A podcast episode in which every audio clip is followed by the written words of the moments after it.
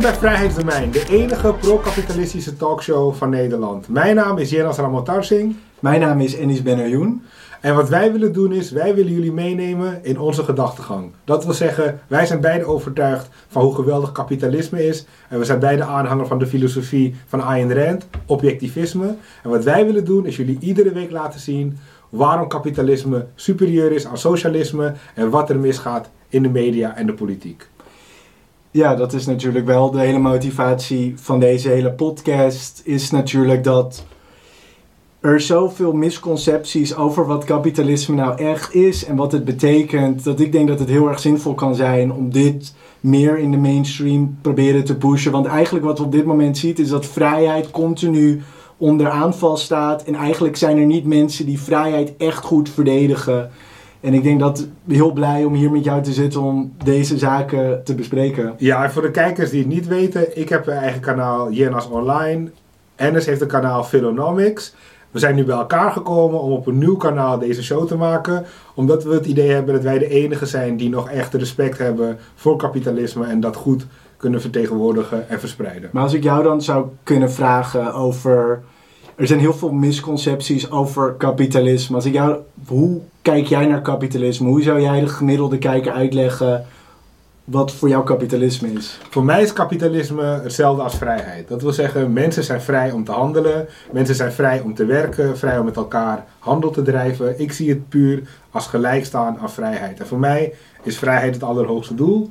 Hoger dan alle andere dingen die ik kan verzinnen. Dus daarom is kapitalisme voor mij superieur. Ja, en hoe ik er zelf persoonlijk naar kijk is dat ik heel vaak het idee heb dat als mensen aan kapitalisme denken, dan zien ze een of andere rijke man met een hele grote zak met goud die allemaal andere mensen een soort van onderdrukt.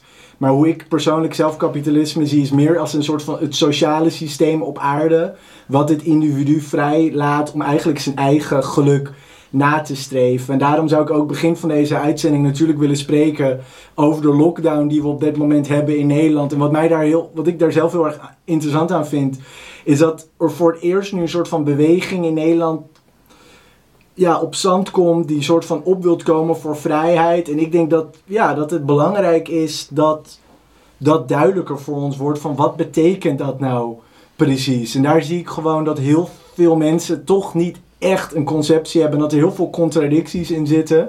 Want als ik jou dan zou kunnen vragen, hoe kijk jij dan weer naar deze verlenging van de lockdown deze week door het huidige kabinet?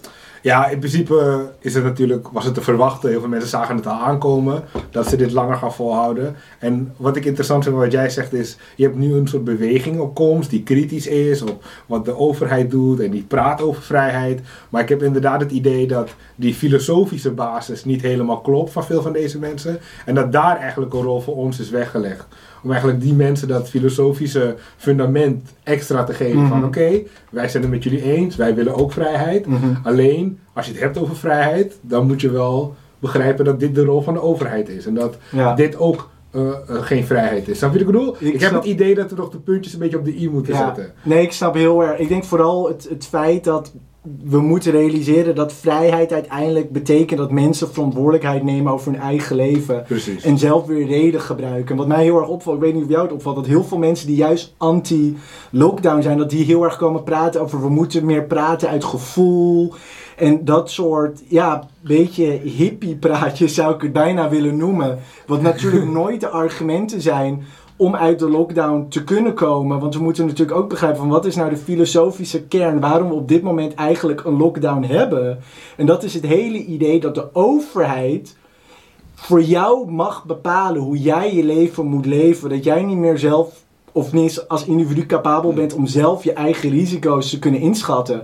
En dat is eigenlijk een trend die hebben we eigenlijk in Nederland al sinds 19e eeuw, begin 20e eeuw, waar de overheid steeds meer verantwoordelijkheid van jou overneemt. Zeg maar, als je het alleen maar kijkt, daar maak ik zelf ook veel video's over de monetaire vrijheid die we hebben, was ons geld dat vroeger bijvoorbeeld een objectieve waarde. En uiteindelijk hebben we dat soort van losgelaten, dat wij het goed vonden dat de Nederlandse bank dat uiteindelijk kon doen. En nu zijn we er zelfs oké mee dat de ECB in Frankfurt kan beslissen hoeveel euro's er in de wereld moeten zijn, wat natuurlijk tegen eigendomsrechten ingaat. En ik denk met heel veel van die punten kan je gewoon zien dat wij als samenleving een steeds minder vrijere samenleving worden.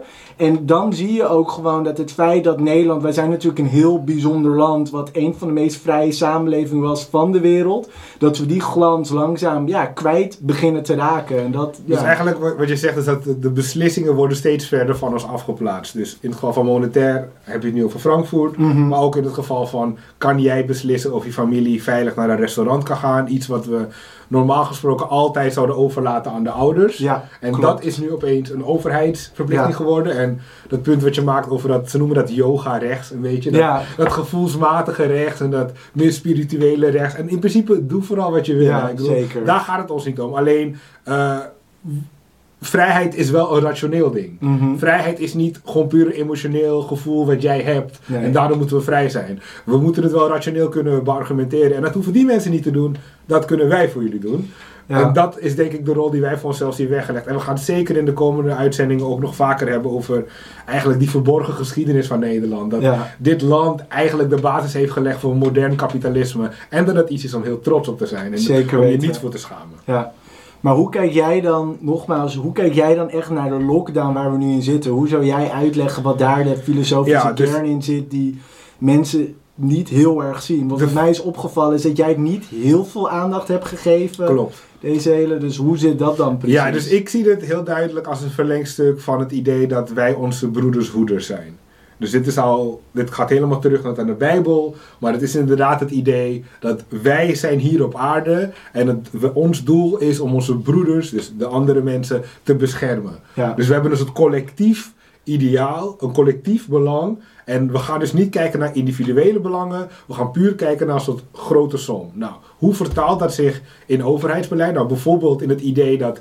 de overheid dode mensen moet voorkomen. Ja. En dit is dus feitelijk de hele basis van het beleid. Het gaat niet eens om hoeveel mensen doodgaan. Nee, de overheid heeft als hoogste doel... we moeten ervoor zorgen dat mensen niet doodgaan. Terwijl ik zou zeggen... we moeten ervoor zorgen dat mensen vrij kunnen beslissen over hun leven. En als daarin meer mensen doodgaan... dan is dat het resultaat van hun keuzes. Ja. En dat kunnen we betreuren. En we kunnen dat analyseren. En in de toekomst daarvan leren.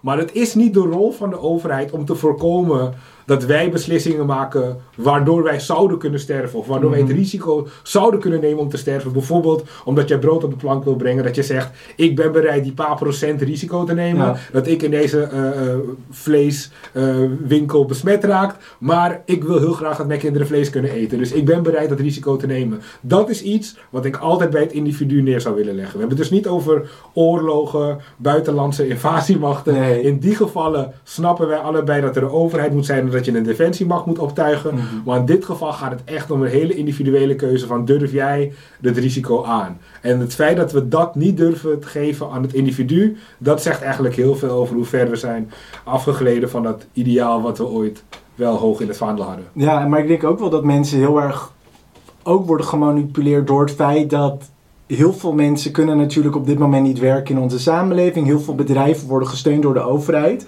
Maar als mensen zich zouden realiseren dat die steun uiteindelijk ook echt uit hun zak komt en dat ze het zelf zouden voelen in hun portemonnee, denk ik dat heel veel mensen heel anders zouden piepen. Als wij op dit moment alle werkende mensen in Nederland extra zouden belasten om die mensen met een restaurant of zo whatever te steunen, dan denk ik dat heel veel mensen dan eigenlijk helemaal niet voor dit lockdownbeleid zouden zijn. Ja, en dit komt eigenlijk weer terug naar het idee van de seen en de unseen in de economie. Hè? Dus laten we zeggen, zou het interessant zijn als onder elke loonstrook die je nu krijgt, er een soort extra tabel is van oké, dit is hoeveel jouw kinderen in de schuld zitten. Ten opzichte van de staatsschuld. Ja. Omdat we een nieuw overheidssteunpakket eruit hebben laten rollen. Kijk, in die gevallen wordt het opeens semi-concreet voor mensen. Maar zolang we inderdaad in een soort bubbel-economie leven waarin... weet je, overheden dingen kunnen verzinnen, kunstmatig kunnen creëren. Ja. Daar kan je soms jarenlang inleven in zo'n bubbel, zonder dat jij het persoonlijk enorm merkt. En dat is de grote manipulatie die wij eigenlijk aan de mensen moeten laten zien. Van laat je niet gek maken door wat je nu ziet, maar denk ook inderdaad aan die toekomst en aan die onvoorziene schade of die innovatie die niet zal komen. Ja. De universiteiten die niet zullen worden gebouwd, et cetera. Gaan we door. Ja, maar dat is denk ik ook wel waar Ayn Rand een hele belangrijke rol hierin kan spelen. Is dat deze hele lockdown is ook het effect dat wij het ego, het individu, zo niet meer belangrijk vinden. Dat de dat jij als individu in principe moet gaan opofferen voor zo'n grotere groep, wat de overheid voor ons definieert, wat die grotere groep zou moeten zijn. En ik denk daarom ook dat ook voor de kijkers Ayn Rand hier ook een hele belangrijke rol ook gaat spelen, ook in dit nieuwe format, om dat ook aan mensen heel erg duidelijk te maken. En daarom zou ik ook wel een beetje verder gaan naar het volgende item. Ja. En ik zou nu graag verder willen gaan over Manfred Weber. En hij is de leider van de grootste fractie binnen het Europees Parlement. En dat is best wel interessant, want ja, eigenlijk om het misschien beter te introduceren, zouden we in deze sectie nu heel even willen ingaan op waar je ziet hoe bepaalde filosofische trends zo mainstream zijn geworden in de samenleving, dat het hele idee van het ego, dat een mens voor zichzelf zou moeten zorgen, dat eigenlijk al een soort van, dat iets slechts is in onze samenleving. En ik denk dat dat een van de belangrijkste ingrediënten is waarom wij zoveel vrijheid ook hebben verloren. En daarom lijkt het me heel erg zinvol om een klein stukje van dit interview met Van Huis bij Buitenhof aan jullie te laten zien. Oké, speel maar af. Let's shift to the vaccination policy in the European Union. Why is it such a mess in the European Union while countries like the United Kingdom and the United States are very successful with their vaccination program and Europe totally not? Well, UK and US are successful because they are egoistic. They are even nationalistic. They don't export any single doses. We exported around 20 million doses to Great Britain. They only had the chance to vaccinate so fast their population because we delivered. And we were still believing in this idea of open markets, of supply chains, of readiness to respect contracts on global level. Great Britain and US were not ready to do so. So are you saying they are egoistic? At the same time, you could say the leadership in Brussels of the EU is a bunch of amateurs. Well, you can always blame them for doing so. And I tell you, yes, the message of the first quarter of this year is that the world outside of Europe is cold and egoistic. And that's why we should not be naive as Europeans. That is what we have to learn out of the first 3 months of this year. Yes. And that's why I'm absolutely in favor to stop now AstraZeneca deliveries from the European plants, from the European production to the rest of the world, because AstraZeneca is not respecting their contracts. And that's why let's be firm. Close the borders. You're saying close the borders for export to other countries. Wat voor mij heel erg opvalt is hoe hij het woord egoïsme als negatief gebruikt, maar dat hij ook weet, dat hij de aanname heeft dat iedereen die kijkt ook gaat denken, oh wat gemeen van Engeland en Amerika, ja, nog wel dat ze egoïstisch zijn. Ja, snap ik, maar wel nog één heel belangrijk detail is, wat hij zegt over AstraZeneca, dat klopt echt absoluut niet. Want AstraZeneca heeft het contract, zijn ze altijd heel eerlijk nagekomen. En wat ook een punt is, dat eigenlijk had Van Huis een beter kunnen vragen van, hoe komt het dat Marokko en Singapore en Servië en landen als Israël allemaal veel meer mensen hebben gevaccineerd, terwijl die produceren ook helemaal geen vaccins. Dus het hele verhaal wat hij probeert te zeggen van, die landen zijn heel koud en ze exporteren geen vaccins, dat is een leugen. Maar inderdaad, wat jij zegt, hij gebruikt soort van, egoïsme, dat is iets slecht. Dat je als land zijnde, als een volk zijnde, eerst voor jezelf wilt zorgen. En niet voor de ander. En niet voor de ander. Want dat is natuurlijk ook een detail wat we natuurlijk ook niet moeten vergeten. Want of je nou gelooft in vaccins of niet gelooft, of gelooft in vaccins of niet gelooft in vaccins, is voor deze discussie niet heel erg relevant. Het idee is dat vaccins kunnen mensenlevens redden. En wat een heel interessant detail is, is dat in juni 2020... maakten de Nederlanders een alliantie samen met de Italianen, de Fransen en de Duitsers om samen vaccins in te kopen. Maar toen zei, een paar weken later, maakte uiteindelijk de Europese Commissie de keuze van, nee, jullie kunnen dat niet zo voor jullie zelf regelen. We moeten denken aan heel Europa. We moeten het samen zogenaamd regelen. En dan moest Nederland opeens samen gaan dealen met de Bulgaren, met de Tsjechen, die dan minder geld willen uitgeven aan bepaalde vaccins. Wat uiteindelijk tot een situatie heeft geleid dat we juist ja, geen goede uitkomst hebben gehad. Terwijl als we het inderdaad vanuit ons egoïstische perspectief hadden benaderd, dan hadden wij gezegd van, hey, Nederland en Italië en Frankrijk, halen jullie maar voor jezelf zoveel mogelijk vaccins binnen, dan zijn jullie in ieder geval voorzien. Ja, precies. En misschien kunnen jullie ons daarna helpen als jullie eenmaal gevaccineerd zijn. Ja, precies. Maar dat is natuurlijk een meer kapitalistische manier van denken en niet een collectivistische manier van denken. Maar ik wil graag de stap maken van dit egoïsme op landenniveau. Ja, landelijk niveau. En nu wil ik eigenlijk gaan naar egoïsme op persoonlijk niveau. En daarvoor wil ik een tweet erbij halen van een van de meest kwaadaardige mensen in het Nederlandse debat. En dat is Sander Schimmelpennink. En als je deze tweet leest en de uitleg hoort, dan zal je precies begrijpen wat ik daarmee bedoel. Kan je hem even erbij halen? Ja, jij hebt hem hier. Ik denk, jij kan hem het best voorlezen.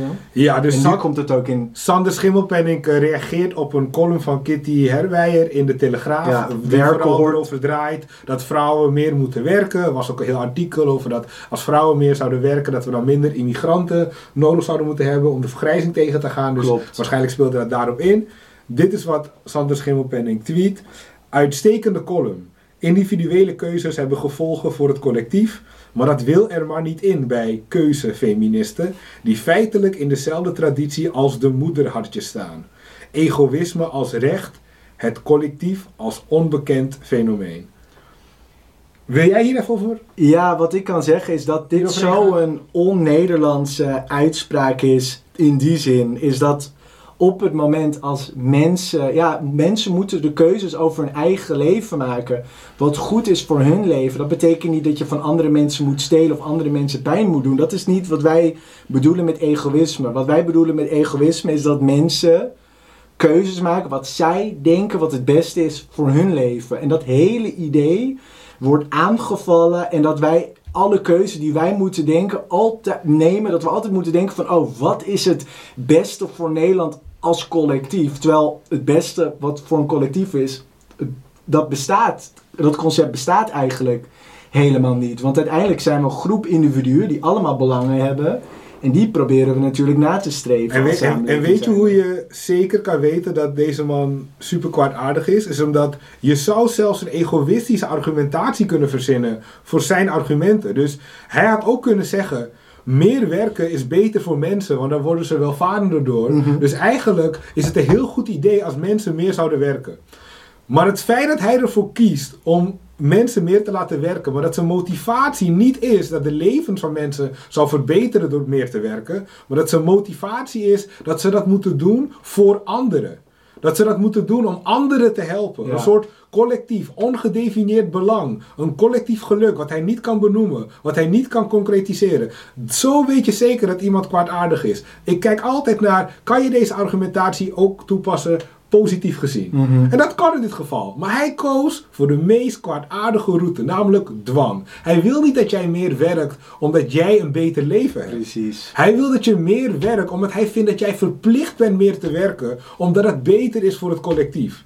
Dat is waarom ik hem kwaadaardig noem en niet gewoon iemand die een mening heeft waar ik het niet mee eens ben. Maar volgens mij had jij nog wat statistieken. Ja, ik had wel wat interessante statistieken hierover. Want wat natuurlijk heel erg interessant is dat wanneer er wordt gesproken over, als er wordt gesproken over dit onderwerp, gaat meestal de aandacht uit naar autochtone vrouwen die dan zogenaamd lui zijn en meer zouden moeten werken voor de samenleving. Maar als je naar deze grafiek kijkt, en ik zou willen beginnen met de netto arbeidsparticipatie van mannen in Nederland naar herkomst en naar leeftijdsjaar, dan kan je hier best wel heel erg interessant, is dat als je bijvoorbeeld kijkt naar de groene lijn, dan zie je dat de autochtone mannen in Nederland veel meer werken dan niet-westerse allochtone mannen.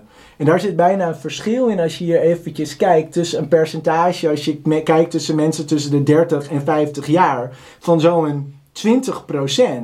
Dus als jij heel erg druk zou maken van, oh, Nederland vergrijst, dan zou je bijvoorbeeld ook kunnen zeggen van, oké, zouden we dan niet iets moeten doen aan niet-westerse allochtonen in Nederland die niet werken. En als je kijkt naar de volgende grafiek, en hier zie je de netto arbeidsparticipatie van vrouwen, dan is dat eigenlijk nog veel erger. Want wat je heel duidelijk kan zien is dat niet-westerse allochtoonse vrouwen vanaf hun 17e... dat daar hun arbeidsparticipatie als stagneert en schommelt rond een niveau van rond de 55%. Terwijl Nederlandse vrouwen van dezelfde leeftijd hebben een arbeidsparticipatie van rond de 85%. Dus autochtone Nederlandse vrouwen werken 30% vaker dan... Dus dat is... En dan vind ik het heel interessant. Waarom hebben ze het daar niet over? En dan kom je weer dat je zou kunnen praten van... hebben we problemen met de emancipatie van vrouwen... met een migrantenachtergrond? Of is er iets wat we moeten doen aan ons immigratiebeleid in Nederland? Daar zullen al deze mensen niet over spreken. En als je dan nog verder gaat naar de laatste grafiek... dan kan je zien van, oké, wat zijn de bijstandsuitkeringen? Wat is het percentage bijstandsuitkeringen wat mensen krijgen naar achtergrond in Nederland? En wat daar heel interessant aan is als je kijkt, dat van de Nederlandse, autochtone Nederlanders krijgt maar 2% van die groep een uitkering. Terwijl dat bij Marokkanen is dat bijna 15%.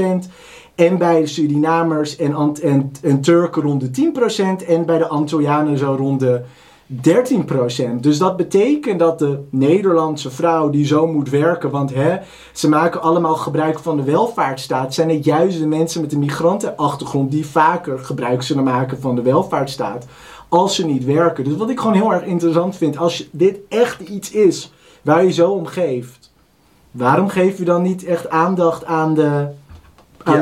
En dat komt omdat types als Schimmelpennink, die willen natuurlijk een politieke strijd die wat makkelijker is. En dat is tegen witte vrouwen zeggen dat ze te veel yogalessen doen en dat ze allemaal te veel erfenissen krijgen. Ja. Dat is lekker makkelijk schoppen. Maar die Schimmelpennink zal niet zo snel zo'n hot topic aan durven roeren als allochtone arbeidsparticipatie misschien. Ja. Dat is misschien net wat minder makkelijk scoren. Maar ik wil nog even een laatste punt maken hierover. Ik vind dit helemaal geen politiek onderwerp. Ik vind niet dat het aan de overheid is om een mening te hebben over hoeveel mensen moeten werken. Nee. Het boeit mij niet wat een overheid denkt over hoeveel ik werk. Het gaat erom dat jij voor jezelf verantwoordelijk bent. Precies. Als het punt is, mensen zijn te veel afhankelijk van de overheid, dan doe ik mee met het debat. Mm-hmm. Maar het hele idee dat de overheid bijvoorbeeld kinderopvang gratis gaat maken, omdat ze supergraag 2 inkomens willen belasten, daar ga ik niet aan meewerken. Het doel in mijn leven is niet dat de overheid meer geld kan binnenharken, maar dat mensen meer geluk kunnen bereiken. Nee, maar wat ik trouwens ook wel interessant, waar ik eigenlijk net ook over moest denken, is dat vaak is het idee in onze cultuur dat rechtse mensen, de kapitalisten juist heel erg gefocust zijn op geld en geobsedeerd zijn door spullen en status en al die dingen. Maar wat heel interessant is, dat juist linkse mensen heel erg geobsedeerd dus zijn over dat, mensen moeten werken, mensen moeten geld verdienen en spullen kunnen kopen. Net omdat het meest belangrijke doel moet zijn van heel veel mensen, waar je ook gewoon zou kunnen zeggen, voor bepaalde mensen is minder geld verdienen prima, als ze dan misschien andere waardes kunnen nastreven, als bijvoorbeeld veel doen aan yoga. Wat is daar dan het probleem mee? Dus ja... Nee, vind ik een goed punt, dat eigenlijk links, dat zijn de echte materialisten. Dat zijn de echte materialisten, ja. En bij rechts ben je het gewoon vrij om te kiezen wat jouw leven waarde geeft. Ja. We gaan nog even door naar het laatste onderwerp voor deze week. Patrisse Cullors. Patrisse Cullors, ja. Een van de oprichters van Black Lives Matter beweging en zelfverklaard getrainde Marxist. Ja. Dat zij heeft meerdere huizen gekocht in dure wijken. Een van 1,4 miljoen, maar volgens mij bij elkaar genomen heeft ze voor mij 4 of 5 huizen gekocht. Ja, ze heeft 4 huizen volgens mij in totaal. En laatste huis, ja. Dit werd natuurlijk breed uitgemeten. Veel mensen maakten het soort van belachelijk. Er werd gezien van, kijk eens, ze gaat naar een witte buurt, terwijl ze zelf zegt dat witte mensen zo racistisch zijn. En donkere mensen onderdrukken. En donkere mensen worden onderdrukt. Dus het liet eigenlijk voor veel mensen een bepaalde hypocrisie zien van Black Lives Matter en hun ideologie. En daar ben ik het absoluut mee eens. Maar, en dit is mijn take, en ik ben benieuwd wat jij ervan vindt. Ik zie dit eigenlijk als Patrisse Cullors die erkent dat kapitalisme superieur is. Omdat... Als ik een Marxist zou zijn, die oprecht zou geloven dat kapitalisme kwaadaardig was. Mm. En die oprecht zou geloven dat blanke mensen de racistische US naar de afgrond zouden brengen. Dan zou ik voor een paar miljoen euro aan goud besteden. Of ik zou naar Cuba gaan en daar een groot stuk land kopen. Zij had zoveel kunnen doen met dit geld. Maar eigenlijk zegt zij, mijn toekomst ligt in Amerika. Mijn lot ligt bij de Amerikaanse economie. Want ze heeft zoveel geld nu in de Amerikaanse economie gepompt. Dus ergens erkent ze hiermee gewoon van ja, jullie hebben gelijk. Als je iets wil doen met je geld, dan moet je het laten moven. En dan moet je het niet naar een socialistisch land brengen. Ja, dat kan je wel zo zeggen. Maar ik denk niet dat mensen in de cultuur op die manier er naar kijken. Want hoe kijk jij er naar? Ja, hoe ik er eigenlijk naar kijk is dat ik het juist heel... Ja, ik vind het eigenlijk pijnlijk om te zien. Want wat eigenlijk deze mevrouw continu doet, is zij verkoopt victimhood. Zij wil zoveel mogelijk mensen in een soort van slachtofferrol inpraten. Terwijl mensen, naar mijn idee, komt weer het individualisme van Ayn Rand weer terug. Juist verantwoordelijkheid zouden moeten nemen over hun eigen leven. Om hun eigen positie in de samenleving te verbeteren. En zij wil mensen eigenlijk zoveel mogelijk omlaag praten door te zeggen van heel Amerika is racistisch. En geef ons uiteindelijk een soort van politieke macht en geld om die situatie voor jou te verbeteren. Wat juist heel veel mensen in een hopeloze positie duwt. Dus het idee dat zo'n persoon dan zoveel geld daar soort van mee verdient dat ze dan zelf zo'n duur huis gaat kopen. Ja, ik vind dat gewoon echt heel schaamteloos. En ja... Nee, absoluut. Kijk, we zijn het erover eens dat zij een oplichter is en dat ze mensen voorliegt. Ja. Alleen het verschil tussen, laten we zeggen, een jaar geleden en nu, is dat zij toen zei, ja, brand die blanke wijk af. Dat is goed. Zal die blanke een lesje leren. Ja. En nu is zij opeens in een positie gekomen waar zij gaat zeggen, brand die wijk maar liever niet af, want dan verlies ik een paar miljoen euro. Ja. Dus zij is gegaan van klager naar stakeholder, eigenlijk. Ja. Zij is nu een aandeelhouder geworden in de Amerikaanse economie. Zij wil niet dat de dollar klapt. Snap je? En dus dat vind ik in die zin, ik zie het als een erkenning van dat wij gelijk hebben. Ik weet dat het niet zo zal worden vertaald, maar ik denk wel dat het misschien afbreuk doet aan haar reputatie, wat goed nieuws is, want daardoor zullen mensen misschien minder snel trappen in haar hele victimhood-verhaal. Denk je dat als zij dit geld had gestoken in een Cubaans project, om een paar duizend banen te creëren in Cuba. Ja. En als ze zwarte mensen uit Amerika een baan had gegeven in Cuba. Ze had hier zoveel meer mee kunnen doen om socialisme te promoten. Ja. Om ons zeg maar naar hakters om te laten zien van kijk eens, je kan ook op een andere manier handel drijven dan kapitalisme. Ik zou daar banger voor zijn geweest. Ik zou daar precies. Dus eigenlijk denken, kunnen ook soort van blij zijn dat ze zo hebberig zijn. Precies. Dus als ze dat had gedaan, had ik gedacht, zij is echt gevaarlijk. Ja. Want zij pakt een paar miljoen en heeft daar zo'n sterke statement mee gemaakt. Misschien dat er nu nog 10 anderen haar volgen. En dan heb je opeens misschien een trend van rijke zwarte mensen die in Cuba gaan investeren. Ja. Maar dat heeft ze niet gedaan omdat ze weet dat wij gelijk hebben. Dus daarom zie ik het als overwinning. Ja.